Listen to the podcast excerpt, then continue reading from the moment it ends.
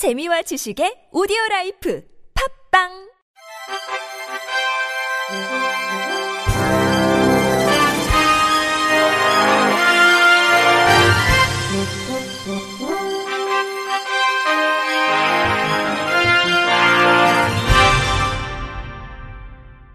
청취자 여러분 안녕하십니까? 3월 2일 목요일 KBIC 뉴스입니다. 대구 장애인 차별 철폐 연대가 오늘 대구시청 앞에서 기자회견을 갖고 발달장애인 긴급 돌봄 시범 사업 공공 운영을 촉구했습니다.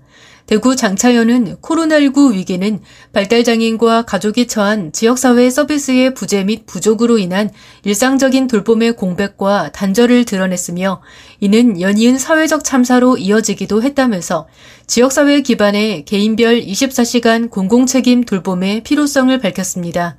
이어 윤석열 정부가 제시한 지금의 발달장애인 긴급 돌봄 시범 사업의 방향은 지역사회 기반의 서비스와 인프라를 새로이 개발하고 확충하는 방향이 아니라 기존 시설에 대한 재투자와 또 다른 위성시설의 설치 운영을 조장하는 것이라면서 유엔 장애인 권리 협약에 따른 장애인 권리 보장의 방향에 정면으로 위배된다고 꼬집었습니다. 아울러 이들은 차츰차츰 시설로 입소하게 되는 현실의 선이 아니라 발달장애인이 가족 환경과는 무관하게 지역사회에서 계속 살아가는 생활을 기본 선으로 긋고 그 안에서 긴급 돌봄을 위치 지어야 제대로 된 공공책임 돌봄의 시작점이 될 수 있다고 강조했습니다. 보건복지부가 올해 피해 장애 아동 쉼터를 설치할 지방자치단체를 공모한 결과 인천과 울산 두 개 지역이 선정됐다고 밝혔습니다. 피해 장애 아동 쉼터는 장애인 학대로 인해 인권 침해 등의 피해를 입은 장애 아동의 임시 보호를 위한 시설입니다. 선정된 지방자치단체는 준비 과정을 거쳐 올 하반기에 피해 장애 아동 쉼터 운영을 시작할 예정입니다. 피해 장애 아동 쉼터에는 장애인 권익 옹호 기관이나 지방자치단체 공무원 등이 학대 등 인권 침해가 의심되는 만 18세 미만의 장애 아동을 발견해 쉼터 입소 필요성과 적격 여부를 판단한 후 입소 의뢰를 하면 입소가 이루어집니다. 입소한 피해 장애 아동은 쉼터에서 임시 보호를 받으며 상담 및 심리치료 서비스 지원, 일상 복귀 지원 등 필요한 서비스를 제공받게 됩니다. 복지부 연민섭 장애인 정책국장은 기존에는 학대 피해 성인 장애인과 피해 장애 아동을 동일한 곳에서 보호해 피해 장애 아동이 가지는 특성에 따른 세밀한 보호가 쉽지 않았으나 피해 장애 아동 쉼터가 늘어나면서 상황이 개선될 것으로 기대한다며 향후 전국에 피해 장애 아동 쉼터가 설치돼 피해 장애 아동의 보호가 강화될 수 있도록 노력하겠다고 전했습니다. 올해로 28회째를 맞은 2023년도 지방장애인 기능 경기대회의 참가 신청이 오늘부터 다음 달 21일까지 진행됩니다. 이번 대회는 6월 28일부터 30일까지 전국 17개 시도 지역에서 열립니다. 직종은 총 26개로 정규 직종 18개, 시범 직종 5개, 레저 및 생활 기술 직종 3개입니다.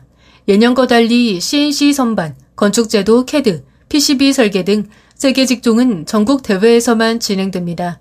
만 15세 이상의 장애인이나 상위 등급 기준에 해당하고 국제 장애인 올림픽 대회와 전국 장애인 기능 경기 대회에 참가해 입상하지 않았다면 참가 신청할 수 있습니다. 단 입상 경력이 있어도 다른 직종에는 참가할 수 있습니다. 입상자에게는 정규 직종의 경우 금상 50만원, 은상 30만원, 동상 20만원의 상금이 주어지고 시범 직종과 레저 및 생활기술 직종은 금상 30만원, 은상 20만원, 동상 10만원의 상금이 지급됩니다. 또 해당 직종의 기능사 실기시험이 입상일로부터 2년간 면제되며 직종별 금상 입상자에게는 9월에 열리는 제40회 전국장애인 기능 경기대회 참가 자격이 부여됩니다. 참가 신청은 한국장애인 고용안정협회 시도지부로 우편 또는 방문을 통해 하면 됩니다. 제8대 한국장애인 자립생활센터 총연합회 상임대표에 진형식 누리장애인 자립생활센터장이 선출됐습니다. 진형식 당선인은 누리장애인 자립생활센터장과 서울특별시 장애인 자립생활센터 총연합회장, 서울특별시 장애인 휠체어 펜싱 협회장, 강서구 장애인체육회 수석 부회장, 함께하는 나눔과 이음 이사장 등을 역임했습니다. 진형식 당선인은 한자연 개별 센터들과의 통합과 화합, IR센터의 조직력을 바탕으로 한자연의 내실화와 안정적 운영 시스템을 만들어 강한 한자연을 만들겠다고 포부를 밝혔습니다.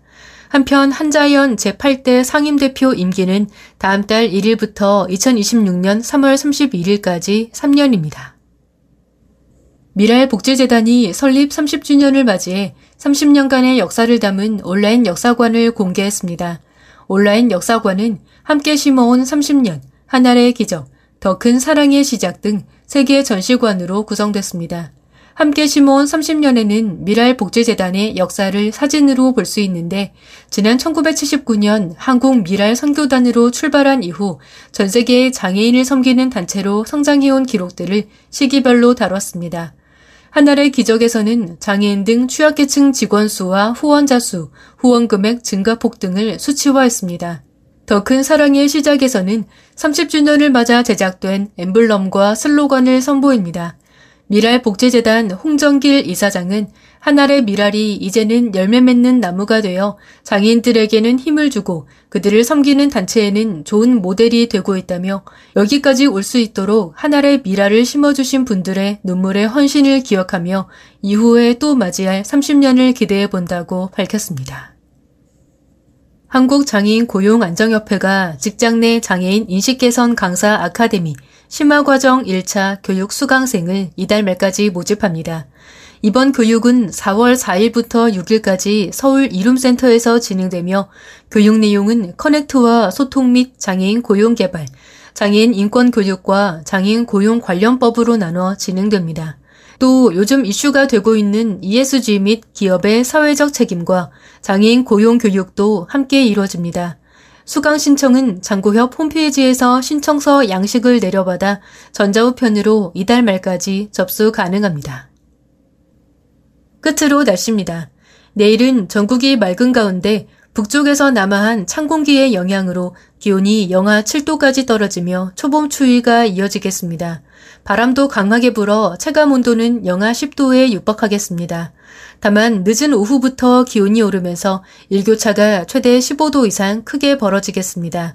내일 아침 최저 기온은 서울 영하 2도 등 영하 7도에서 영상 3도, 낮 최고 기온은 서울 11도 등 9도에서 17도로 아침 기온은 평년보다 3도에서 6도 낮겠습니다. 미세먼지 농도는 전국이 좋음에서 보통 수준으로 대체로 양호하겠습니다. 다만 강원 영서와 경북 지역은 밤늦게 일시적으로 나쁨 수준이 예상됩니다. 이상으로 3월 2일 목요일 KBRC 뉴스를 마칩니다. 지금까지 제작의 이창훈, 진행의 홍가연이었습니다. 고맙습니다. KBRC